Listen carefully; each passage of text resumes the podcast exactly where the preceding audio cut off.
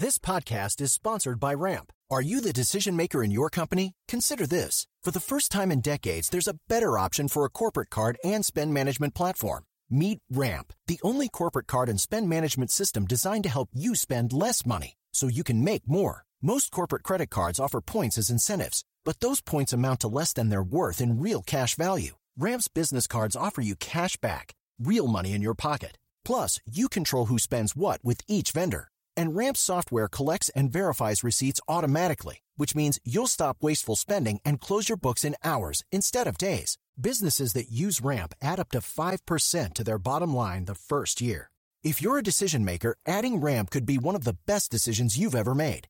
And now get $250 when you join Ramp for free. Just go to ramp.com slash easy. Ramp.com slash easy. R-A-M-P dot com slash easy. Cards issued by Sutton Bank and Celtic Bank members FDIC terms and conditions apply.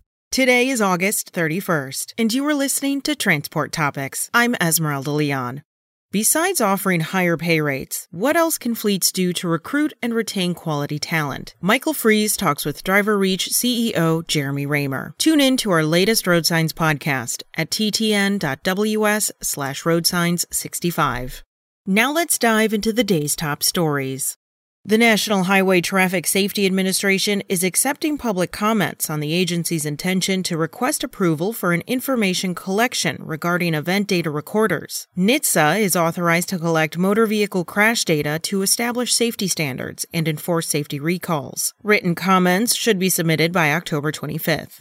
Motorists who had been expecting end of summer relief for fuel prices should start bracing for higher costs at the pump in the coming days due to Hurricane Ida, which made landfall in Louisiana on August 29th. Severe flooding and power outages could slow the return to operations for refineries. The national average price for a gallon of diesel rose 1.5 cents to $3.33.9 cents, according to Energy Information Administration data released yesterday. A gallon of trucking's primary fuel now costs 89 99.8 cents more than at this time in 2020.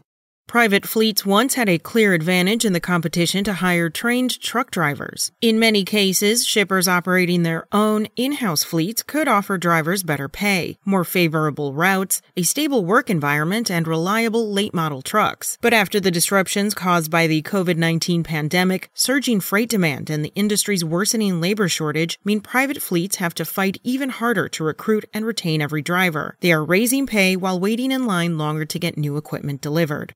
That's all for today. Remember, for all the latest trucking and transportation news, go to the experts at ttnews.com. SpokenLayer. Judy was boring. Hello. Then Judy discovered ChumbaCasino.com. It's my little escape. Now Judy's the life of the party. Oh, baby, Mama's bringing home the bacon. Whoa, take it easy, Judy. The Chumba life is for everybody. So go to ChumbaCasino.com and play over 100 casino style games. Join today and play for free for your chance to redeem some serious prizes. ChumbaCasino.com. No purchase necessary. Void where prohibited by law. 18 plus terms and conditions apply. See website for details.